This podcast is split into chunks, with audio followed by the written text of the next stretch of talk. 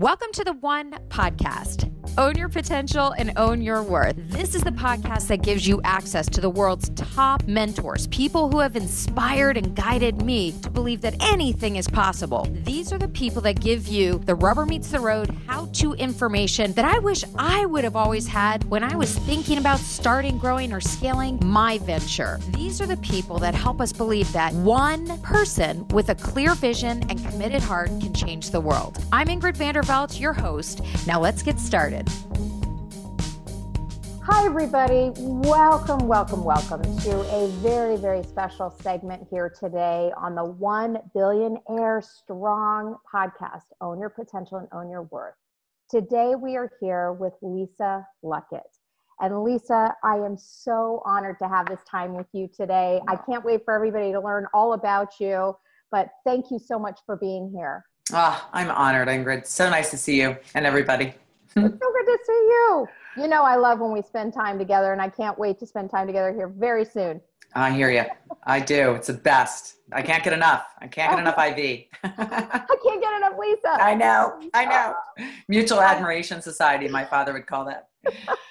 oh, aren't we so blessed? We are so blessed. We truly are. Well, everyone, uh, you know, Lisa just has this amazing story, and uh, I, I'm just going to read a little bit about her background and then share with you why it was so important for me to uh, have Lisa on the show, and I was so honored that she accepted. But before I go into that, I want to tell you a little bit about Lisa. Lisa, if that's okay, I'm actually going to read it so I, I do it a little bit of justice. I'm going to try. I'm honored. uh, Lisa Luckett is voice of reason admit, admits amidst the chaos. For the past 15 years, she has extensively studied and analyzed the human condition from macro to micro, local to global, personal to cultural. She brings her vast life experience and the wisdom gained from delving in and dissecting personal traumas, events, and life situations to better understand her world and the people in it. And everyone, hold on. This is really, uh, I can't wait for you to hear more of this story because this has led her to a deep and exponential understanding of our American culture, our global neighbors, and the possible trajectories of our future. With a decade by decade analysis of social trends and behaviors, we can better understand our current social environment and project our potential future options. Will we be brilliant or will we be broken? Now, before I share with you a little bit more about Lisa's background, uh, the reason that I really wanted Lisa to be here. And again, Lisa, thank you for accepting. Is because not only is Lisa just this amazing global leader in her own right, but the thing, one of the things, there are many things that inspire me about Lisa, but one of the things that just really stands out to me is the tragedy of 9 11 that all of us went through, but very, very few of us uh, knew somebody or really had a loved one that uh, was was affected by this. And Lisa lost her husband in 9/11, and out of that um, just horrific situation, um, really used this, leaned on this experience as an opportunity to really transform her own life into one of hope, of love, of possibility. And she's launched this amazing company that I'm about to tell you about but Lisa, thank you so much for allowing us to go there with you today. And uh, I know this is going to inspire so many people. It's as I say, I'm happy, happy to be here. It's all I want to do is share because you know we are not alone in this. We are definitely not alone. We are going through such parallel things all the time. So we can do this. We EBW, we can do this. We're we're on we the roll. we are doing this. We, we are doing this together. Stronger together for sure. Yep. See what I mean, everybody? I mean, this is the first yep. thing she says. So let me just tell you just a tad more about Lisa. Um, Lisa is the founder of Cosmina Enlightened Living. Cosmina is a lifestyle brand and a social movement based on the foundational elements of warmth, comfort care, consideration, grace, and decency. It is about finding comfort through your six senses, being kind and considerate of others, and connecting with like minded people. Lisa has just released her first book, and you have it there. I do, I do. The Light in 9 11 Shocked by Kindness, Healed by Love. Lisa, can you hold that book? I up? would be honored. Here. Here it is.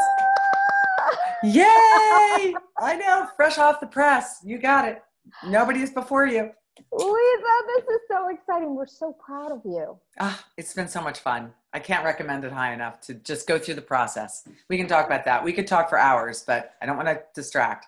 Yeah, well, can we just jump into your story here? Let's go. Yep. I mean, this is, uh, and I'm just going to say very transparently, how do you even talk about something like this? And I'm sure, you know, now we're in 2018 and this happened in 20, 2001, but I can't even imagine that, um, you know, I, I can imagine that people say time heals all wounds, but uh, just take us through this experience that you walked through. And, and I know you've written about on your website, but take us through what was going through your mind in, in 2001 when all of us were watching on television what was happening with the World Trade Towers, and here you were at home with your children, and what happened?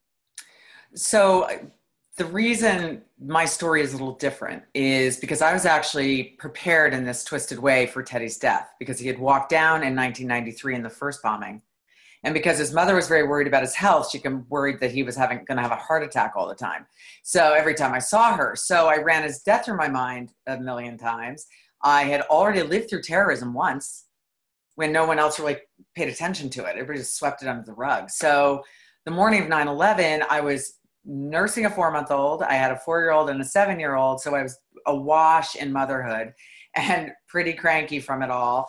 Um, but so the, the shock of 9 11, by the middle of that morning, um, once the initial, you know, overwhelming shock of what was happening and the fire itself, which remember, we all thought it was a fire first. Right. You know, that's a piece that gets skipped over. No one in a million years thought those buildings were going to collapse. So the fire aspect is where I had my head for the first hour and a half while we were watching it, or hour or so. So um, anyway, you know, what's interesting about this story is while I was immersed in the shock of it losing Teddy, my, I couldn't get my head around that. Like I'm watching his death theoretically, right? And I, I had watched the first one, and there was no smoke outside the buildings in '93. So to watch the buildings. Talk, you talk about this moment when you were still calculating which floor he was on. He was with Cantor Fitzgerald. Uh, you were thinking, oh my gosh, the, the smoke bite might be rising up to the floors that he was on, I believe, uh, if I'm remembering this correctly. Right. And then it wasn't until the moment that the towers actually collapsed and somebody thought, called you and thought it was the South Tower. And you said, no, and thank God he's in the North Tower. And then the North Tower collapsed. Right and as that collapsed you you talk about just saying goodbye teddy. Yeah you know, yeah. going through yeah. yeah we you know it's i because i'd had that first experience when i saw the black smoke from the second bombing the second time in 2001 i i knew they were gone. I really did. But you don't give up hope. Like of course you're in that moment so you can't give up hope. You're hoping the fire um, department gets there. You're hoping at all you know that they are actually rescuable but in the truth of your knowing you kind of look at the the odds. Um, so watching it through the morning and then to see the tower collapse yeah it was it was he was gone. And almost within minutes i mean that was this literally um, oh my gosh i'm sorry. Telephones what are we doing with landlines? Um, watching you know i was in this surreal moment of numbness and so much so watching ted and all the friends that had amassed at my house were so in agony so agonized over just the fear factor the shock of it all ted losing ted and all the other people i was in the event with them yeah. i couldn't really get my head around ted do you know what i mean so i was experiencing 9-11 as an american wow yes wow. yes because well, and you mentioned yeah. something too about how because of what was happening in your house with all of these people that just started coming over and uh, that that you kicked into gear of you've almost got to take care of your kids and all of them. Right. Well so you know we all have the fight or flight reflex. Turns out i'm a fighter but i should have known that. warrior woman. So and become more so every day. But um so i had to focus it all became very simple. It was about my kids and getting them through it. And I'd had two life experiences of watching different families close to me and how they handled death. And I knew that we weren't going down those roads. I knew. I, there was so much I knew in those moments. You know, the shock of pain well, pain itself and the shock of trauma is actually a, an open vortex. You get so much information that comes in. And if you are at all on your feet, if you're all grounded, you're going to receive it. So by the middle of the morning, I, I swear I felt Ted propping me up. And I realized that everybody was so upset. And because it had happened to me, they were reacting, so I didn't have to. Right. So I was in this really interesting kind of offensive position. So I was watching everyone take the emotion. I was numb and in outer space anyway.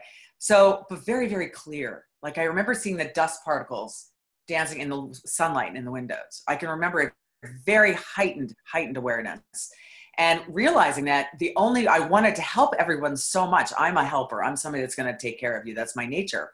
Um, the only way I could help them was to let them let them help me and this voice that of knowing a aha for you a like huge aha like right. i didn't want that i was like raised you in the 60s 70s and 80s i'm a woman of the you know and i am woman no you know it was a very very bitter pill to swallow but the minute i accepted it and i literally shifted and it's just going from here to here you're just shifting right perspective the minute i shifted and i walked through that door of allowance i was flooded i'm not kidding flooded with this overwhelming sense of gratitude and humility and love that literally stayed with me.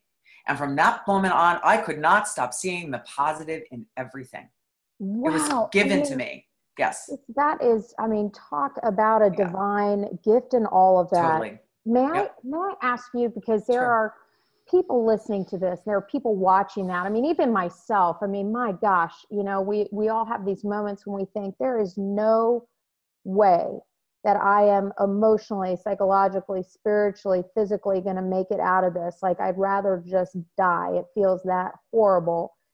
Did you ever have those moments yourself, or did your, you know, you said you'd been preparing for years, you know, after the the 93 uh, attack, which, by the way, I remember that one very clearly too, because my father's colleague was the CEO of the company who built the structure that held the towers up so wow. that was the skeleton, the exoskeletal structure. Yes, yeah. yes, yes.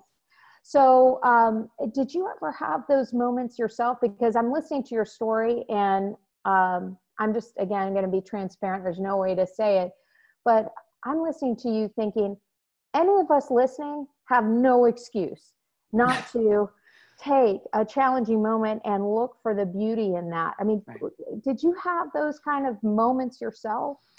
It's, it's such a good question because this is where we're going with this. Because trauma is almost a daily event now, right? Big trauma, collective trauma, shootings and and hurricanes and nature and man-made. It's becoming um, we're almost desensitized to how much is happening, and we're only desensitized as long as it's not personal for us. And what's happening is more and more the world is getting personal experience. So 9/11 is one of the, uh, the unique ones in the sense that it just was a personal connection for so many people. I mean, if you take the megalopolis, which I love that word, which is from Boston to Washington, which is about 50 million people. Maybe one to two degrees of separation, everyone in that population pretty much knew someone who was affected or died by, within the, the attacks of 9 11. So the question of can you rise to the challenge? The answer is absolutely. What I did was not analytical. It was completely from the heart because you shift into this place of survival. And we have to trust ourselves. We have everything we need. But we in our culture have not been really taught, certainly to trust what we know, right? We're not taught to look inside. We're taught to look outside of ourselves for validation, mm. outside of ourselves for happiness. We actually have everything we need we just have to trust ourselves but that's kind of that's kind of a big bite for people who are going through that i understand and i've been through a lot of i mean i've done nothing but process this for 17 years so if i seem a little emotionally disconnected it's because it it's really about the struggle right it's really about seeing your struggle as your your opportunity for learning and to oh. reframe struggle reframe pain leaning into it and ultimately studying it because that's where it oh. all is Lisa, if you will allow us here, you've just provided us a beautiful segue to pause here and, and take a break. Uh, please come back and join us with Lisa Lindemann Luckett. We are talking with her about uh, her book as well. The Light in 9 11, Shocked by Kindness, Healed by Love. And we're going to talk about her company, Cosmina. But the next section, we're going to talk about confidence. And Lisa, this is where I would love to just dig in a little bit deeper about what you're just talking about here, about really uh, looking at your struggle as your opportunity for learning. So thank you so much, Lisa. We'll see you in the next segment, everybody. Come on back.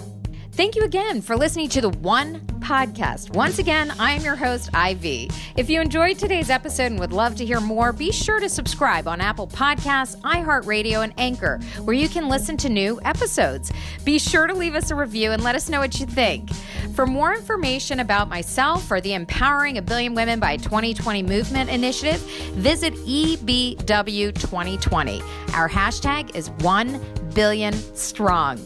Until next time, See you then.